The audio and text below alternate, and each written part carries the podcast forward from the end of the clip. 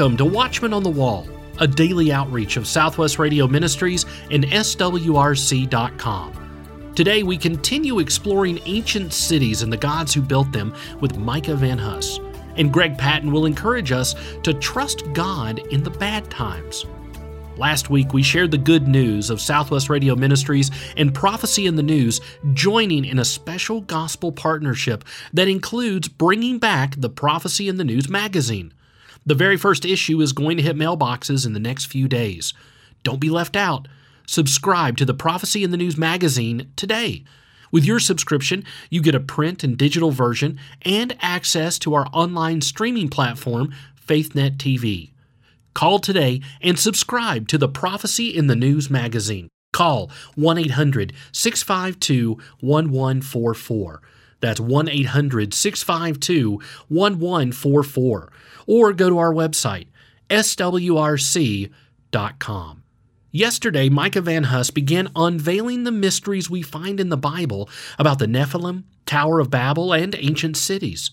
So let's join Pastor Larry as he continues his fascinating discussion with Micah about ancient cities and the gods who built them.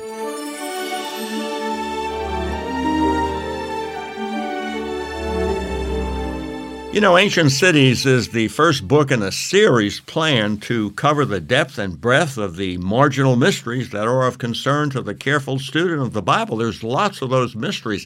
Tell us about what you're planning, and I know you've got a whole series on the DVDs, but where are you going with this? Our solid plan, meaning that we have already mentioned the series names and presentations and on social media, we have finished Ancient Cities and the gods who built them. I do intend to, in the future, do a second Ancient Cities because there's so many awesome cities that we still need to get to, but I have fun doing these ones. Currently, I am working on my next book, my next show, next podcast, The Earth as It Was pause there because that is the earth before the flood of Noah, how the earth was.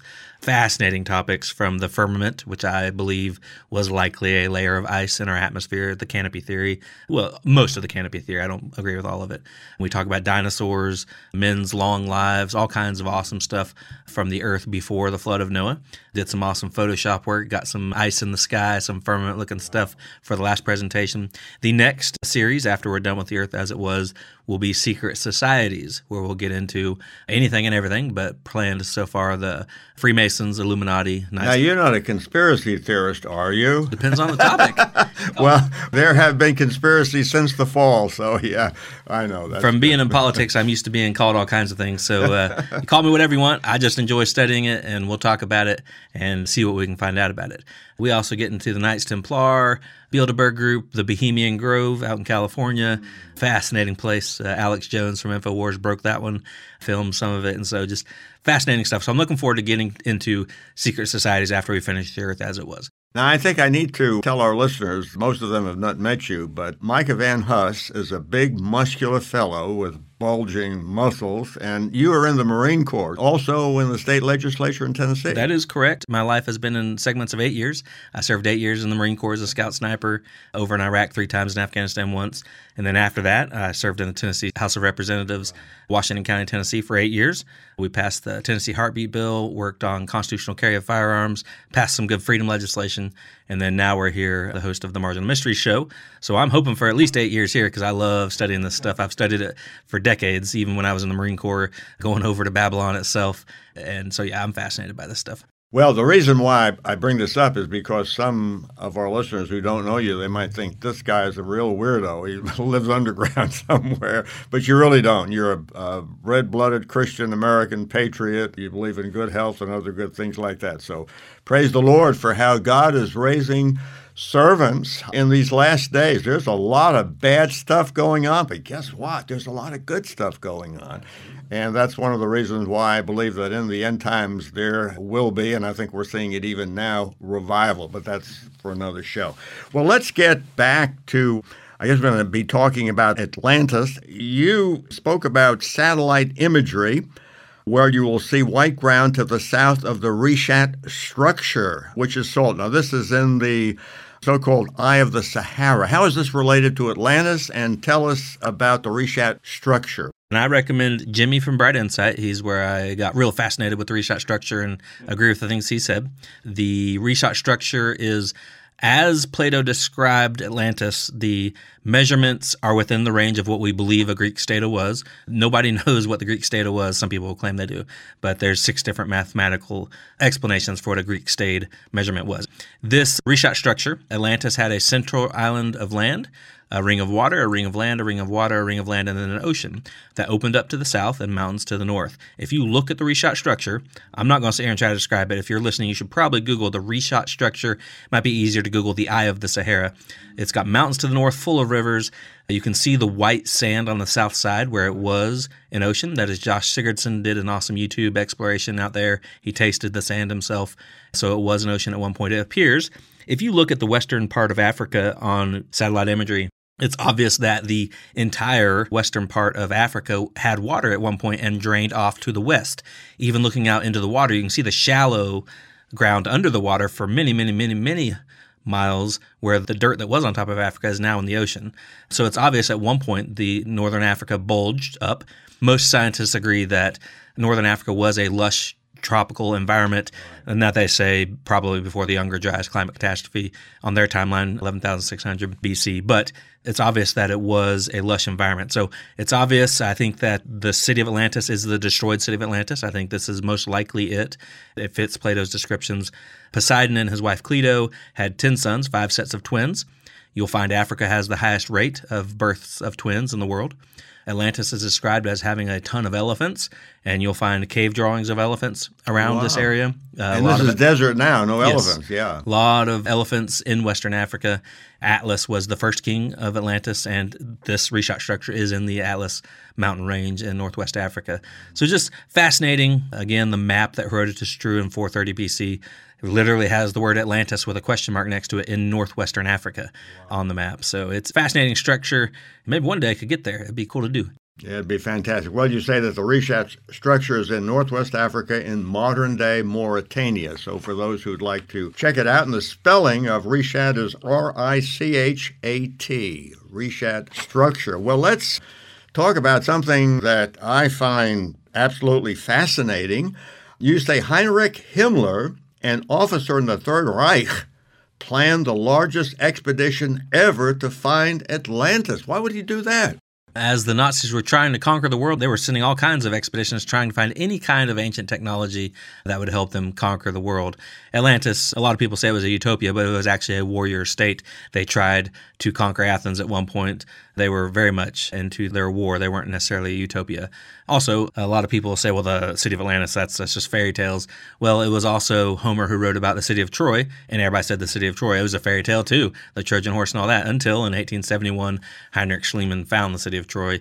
So I think that gives a lot of credence to the possibility of Atlantis having been a real location. I mean, there's all kinds of destroyed sites around our world. We as Christians know there was a global flood that destroyed basically everything, including the city of Enoch, the first city mentioned in the Bible in Genesis 4:17.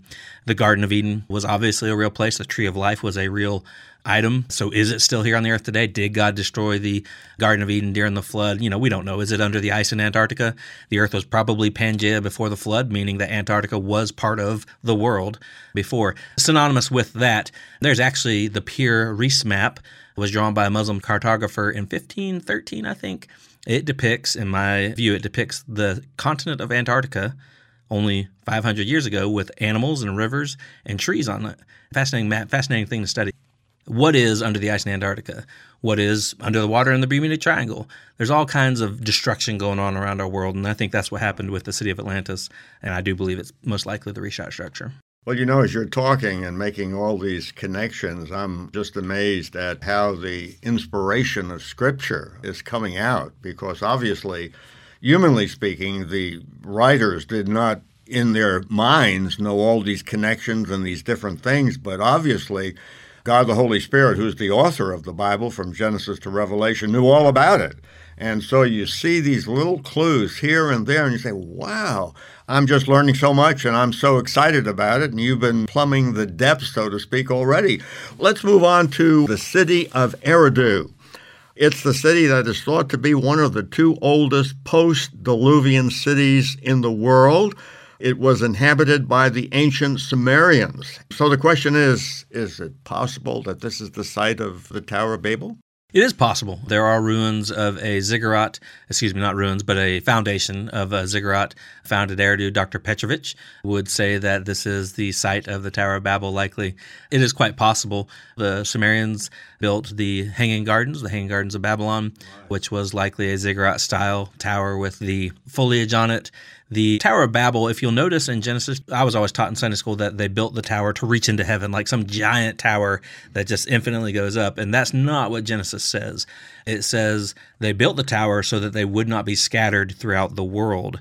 To make a name for themselves so that they could congregate together. Notice in Genesis chapter 9, God tells Noah to be fruitful and multiply. So the idea of coming together to build the tower and staying together in a city was contrary to what God had told them to do.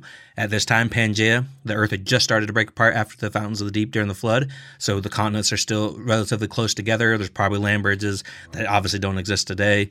So Noah was told, all his sons were told to be fruitful, multiply, go throughout the earth. The Tower of Babel is contrary to what God told man to do. So I believe that the Tower of Babel was not like a giant, infinite looking tower trying to reach into the skies. I think it was likely a ziggurat, which does go up into the sky which is also a little bit synonymous with the high places. I do believe that these cultures, the Aztecs, people who built these pyramids, there's something about the high places that is a something to do with going back and forth between the spiritual and physical realms. You'll notice in the Bible, almost every time that God is mentioned coming to this earth or Jesus being transfigured or something happening spiritually, it's on an high mountain. Satan takes Jesus into a high mountain and shows him all the cities of the world in an instant when, when Satan is tempting Jesus. God is on Mount Sinai with Moses. The Nephilim, the B'nai Elohim, descend on top of Mount Hermon. The Tower of Babel, I think, was most likely a ziggurat trying to reach into the high places. Pyramids also do that as well. Do you think the Sumerians were taught writing by perhaps the B'nai Elohim? I think it's a good possibility. They say that they were. They don't say B'nai Elohim. They say uh. Oh, really? So there's a connection there. Yes, they yes, don't use that phrase, but they were taught writing supernaturally or supernaturally. So, what were the Nephilim doing? They were modifying human and animal DNA. The ancient Egyptian pharaohs, gods, have animal heads and human bodies. Well, the Sumerians say that Oannes walked out of the water. He was half fish, half man, and he taught them writing. He said, You're going to worship us, we're going to be your gods, and we're going to teach you writing. There are seven spirits. I think they're called the Apkallu, but Oannes was the one who taught mankind writing. He came out of the water. That is what the book of Enoch says that the Nephilim taught writing to mankind, among all the other things abortion and mixing of metals and studying of the stars and all that stuff. Writing was one of the things mentioned in the book of Enoch. The Sumerians say that the half fish, half man taught him how to write. There is some information in the Bible that would suggest the location of the Garden of Eden. What about its location? Where is it now? Is it under the ocean? Could it have floated somewhere during the breakup of the continents, where it says the fountains of the deep were broken up at the time of the flood? And what about Mesopotamia? Is there indication of it having been there? Absolutely. And if you think that the Garden of Eden was untouched, I mean, I think it's possible God could hide something from people's sight for thousands of years and just leave it sitting where it was. That is a possibility that the Garden of Eden is at the head of the Tigris and Euphrates River. Eden had four rivers coming out of it. I believe it was a mountain. Ezekiel calls it the mountain of God, where he cast down Lucifer from. But four four rivers coming out, the Tigris and Euphrates. Now, the Tigris and Euphrates were rivers before the flood, but likely transformed if they were even the same ones after the flood. Noah and his family get off the ark and they find a river and they're like, okay, we're going to name this after what we know from the old world. Okay, this is the Euphrates. So we don't really know that the Tigris and Euphrates today are the same Tigris and Euphrates from the book of Genesis. Two other rivers. So there's four rivers coming out of it, and a lot of people will will look around the region of Iraq, Iran, and Turkey and say, okay, this is where it should be. And there's fascinating studies on it on top of mountains, different colored rocks on top. There were a bunch of gems and jewels and sapphires and all kinds of things on the Garden of Eden, according to Ezekiel chapter 28. So where is it now? As we talked about a little bit earlier, you know, the earth was Pangea, it was broken up. Is the Garden of Eden under the Bermuda Triangle? Is it under the ice in Antarctica? Is it just completely gone? Well, we know that God put a flaming sword to guard the tree of life. Side note, God never tells us not to eat from the tree of life. He told him not to eat from the tree of the knowledge of good and evil. The tree of life is at some point in the future, according to the book of Revelation, it is in heaven. So here we have a tree which was on the earth in the Garden of Eden, and in the some point in the future is in heaven. It bears 12 different kinds of fruits. If you're trying to picture what the tree of life was in paradise, it has 12 different fruits. And it heals the nations, is what it says, and the people drink of the waters underneath. And so it's fascinating to think about the possibility was Eden a spiritual and physical dimension at the same time? Now, I think spiritual beings can see the physical dimension. So for them, it's no problem. But for us, we don't generally see the spiritual dimension unless God lets us, even though He says towards the end, the veil between the spiritual and physical will start to break towards the end of the world. Anyway, was the Garden of Eden, were Adam and Eve able to go? Was it part of the spiritual dimension when they lived there and they were cast out because of their sin? I don't know, but the tree of life was in the Garden of Eden and it is in paradise in the future. So fascinating to think about. I know a lot of the higher critical scholars, their so called JEDP theory of the Pentateuch, you're probably familiar with that they put around 800 AD, very late. And the consensus, at least with the Wellhausen school, and I think a lot of critical scholars today, is that the ancients were idiotic, stupid gorillas who didn't know very much. But you point out that the Sumerians were the first to employ the arch, the vault, and the dome. Their cities were completely enclosed by brick walls. Their most important buildings were temples in the form of large mounds called ziggurats. But I think the research that you've been doing shows us that the ancient world, they were not a bunch of gorillas. They were very culture. They knew science. They knew astronomy. They were thinkers. They were philosophers. Now, God had not revealed himself to them fully the way he did through Israel. The Jewish people, they're the keepers of the scriptures and so forth. But I think we have a new view of the ancients. They were pretty brilliant. And certainly Genesis chapter 4, workers in metal and so on and so forth, musical instruments. You can't have musical instruments without an understanding of the scale, the different scales. There's mathematics involved there, astronomy involves mathematics. So this, I think, is really amazing. Absolutely. And if you look at a lot of ruins from Egypt to South America, Machu Picchu, other places, you will notice, especially, I think it's the temple at the Sphinx, but you'll notice the building of the stones on the first layer are extremely precise, amazing technology. And then right above them, you can tell another culture came behind, the Egyptians, and built more crude stones on top. So when people say, oh, the Egyptians, the builders of the pyramids, are builders of these amazing things, while possible, I think that they came along found these ruins that were just amazing builds and, and started building on top of them. Machu Picchu is another example of just amazing stone cutting, and you can't fit paper between the cracks. And then yet another layer on top, there's more crude buildings. And it's just like, well, some ancient technology did this. I would speculate that it was the Nephilim, the Watchers, and their descendants, the Nephilim, that had this technology that built the pyramids, the measurements of the the Great Pyramid of Giza. Amazing numbers, uh, amazing star ports inside you You can see out into the stars. Just some amazing things going on. So I don't think these people are idiots. And this is a little bit synonymous with I've heard Christians who say, well, evolution could be real and, you know, God could have created and things could have evolved. But, you know, I just don't believe in all those fairy tales, you know? Well, if you believe that Jesus is the Son of God, and you believe that Jesus is the Savior, you should look at what Jesus said. Jesus said that the great flood happened, that Noah was on the ark and the people were saved on the ark. Those are Jesus' words. I don't know everything, but I do know that the Bible gives us a timeline, a solid timeline for the ages of every single person that was born. 1,656 years before the flood was the time frame from the fall of man to the flood and then it gives the genealogies from Noah all the way down to Jesus. So we do have a timeline, a solid timeline, and that's roughly 6,000 years if you're talking about the Masoretic, 7,500 if you're talking about the Greek Septuagint. So it's fascinating to study. God's created an awesome world. The book is Ancient Cities and the Gods Who Built Them by Micah Van Huss. We do have four episodes on one DVD. There are more DVDs, so you'll want to get all this material and just follow Micah because he's into something big and doing a great job. Thank you so much, dear brother. Thank you, Pastor Larry, for having me. Who are the Nephilim? What really happened at the Tower of Babel? Where is Atlantis? Who are the shining ones? And are these questions relevant to our walk with God and our understanding of His creation? Find out in the brand new book and DVD, Ancient Cities and the Gods Who Built Them by Micah Van Huss. Order your copy today when you call 1 800 652 1144. That's 1 800 652 1144. Or order online, swrc.com. It's easy to trust God when everything is going good. But what about when the tough times come?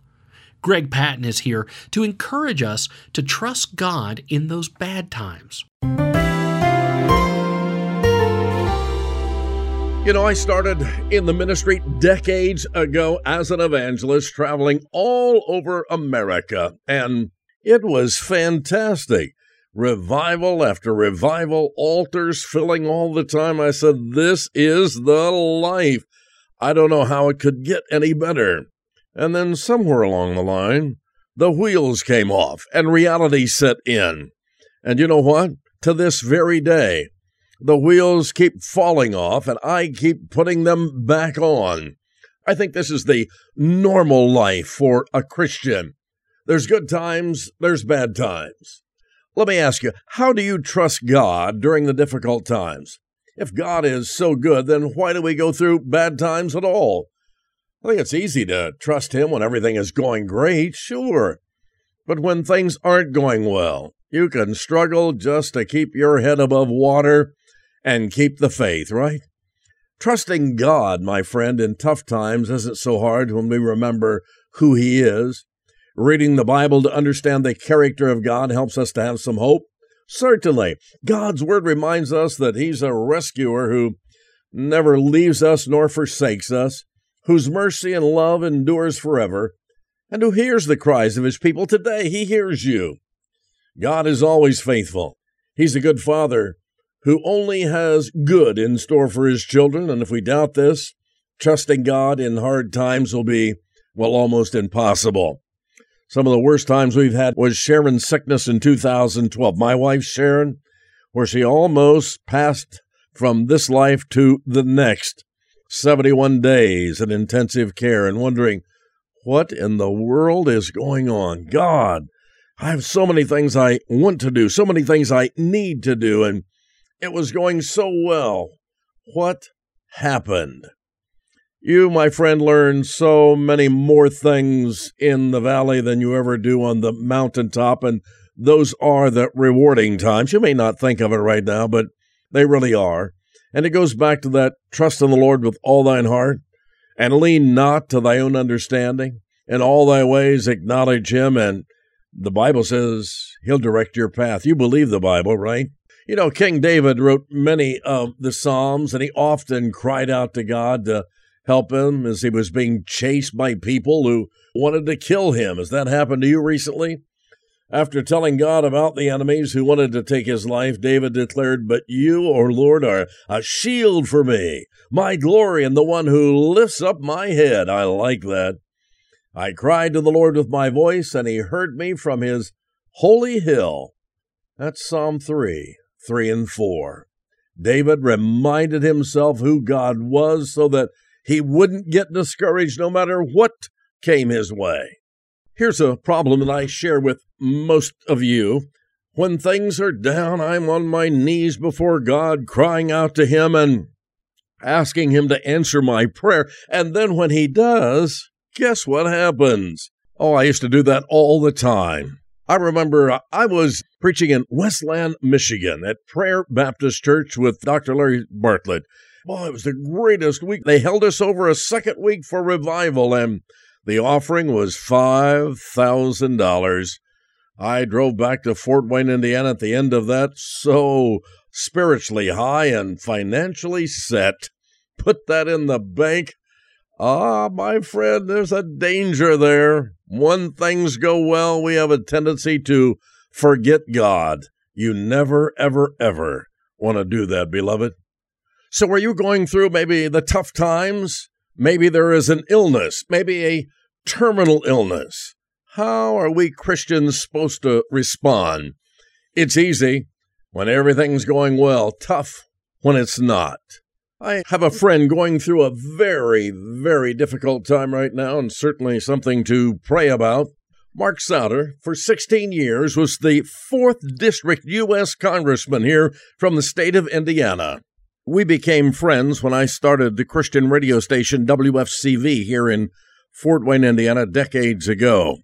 He then was the owner of Souder's Furniture Store in good old Grabill, Indiana. He later went on to serve 16 years as a congressman from our district a good Christian representative. Mr. Souder is currently battling fourth stage pancreatic cancer, and he posts things about once a week. And last night this came through. I wanted to share it today. A few nights at the end of the week and yesterday were especially difficult with considerable pain. Not like many of you, though. When I first discovered my life has some actual probable time limits, possibly very short, it was incredibly sobering. I prayed for God to give me more time if He was willing. But most of us are in many ways like the Israelites wandering in the desert. When we're starving, we are thankful to God that He gives us plain manna to eat. But as the threat of immediate starvation passes and life proceeds, we think maybe some bacon and buttered toast would be nice with that manna. Maybe some condiments. As a new routine develops, we can forget our situation. We can also easily fall into a natural, at least for us, trap of wanting to go back to the way things were. But life has changed. The past is gone. I have pancreatic cancer. Others of you have other things that have altered your life. There'll be good days and bad days. God, who created us, understands our weaknesses and wants, but ultimately we can't plan our way out of these things. There are things we can do, and medicine today is amazing compared to any other point in world's history. But there are finite limits. Miracles occur, but they are called miracles for a reason. The challenge is to be thankful for the wonderful life that I've had and appreciate the time I've been granted. Like others who are struggling, you know this is not easy day after day. Heaven will be wonderful, but as for time here, it's not in our hands. We need to use whatever quality of life we have here and appreciate it because it's not going to last forever. But some days that's easier to do than others. That's where prayer and a prayer life are especially important. Thank you, Brother Mark, for that tremendous reminder. I say it so often, and it's true. Trouble ain't trouble till it comes to me in some way. Do not forget God. In the good times, rejoice. In the bad times, praise Him and Keep in mind, my friend, he is the author and the finisher of your faith. And Romans 8:28 still in the book. All things work together for good to them that love God, to thee called according to his purpose. It will not be long. We are going to be in heaven together. What a glorious day that will be. Be encouraged, regardless of the situation, in Jesus Christ this day. Micah Van Huss's brand new book and DVD, Ancient Cities and the Gods Who Built Them. This book delves into the topics that are not mentioned in most churches, but are mentioned throughout Scripture.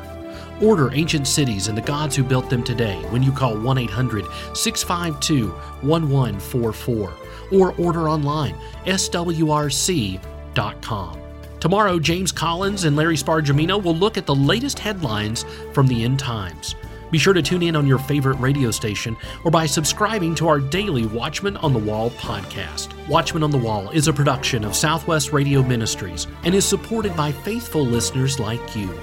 Visit swrc.com.